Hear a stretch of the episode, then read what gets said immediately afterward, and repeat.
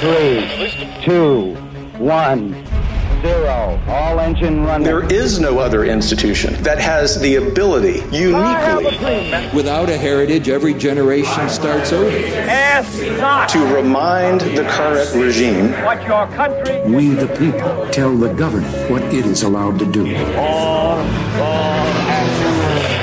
to get back in their box and stay there. Liftoff. We have a liftoff. I'm Mark Guiney from the Heritage Foundation, and we are very pleased to bring you the next chapter in the Heritage Explains podcast.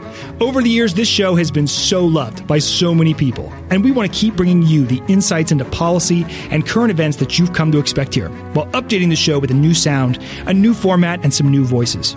Most notably, we're excited to upgrade this show from a one off format where we bring you different topics each week to a serialized format where we craft deep dives into hot button issues in the form of seasons, series of shows that focus the intellectual weight of the Heritage Foundation on one topic.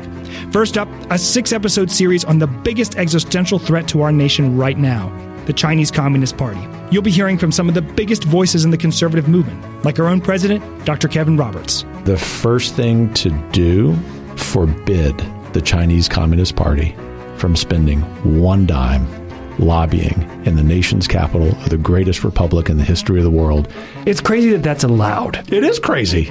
Even as I'm saying this, I swear to you, tens of millions of dollars are spent by the CCP on lobbying in DC.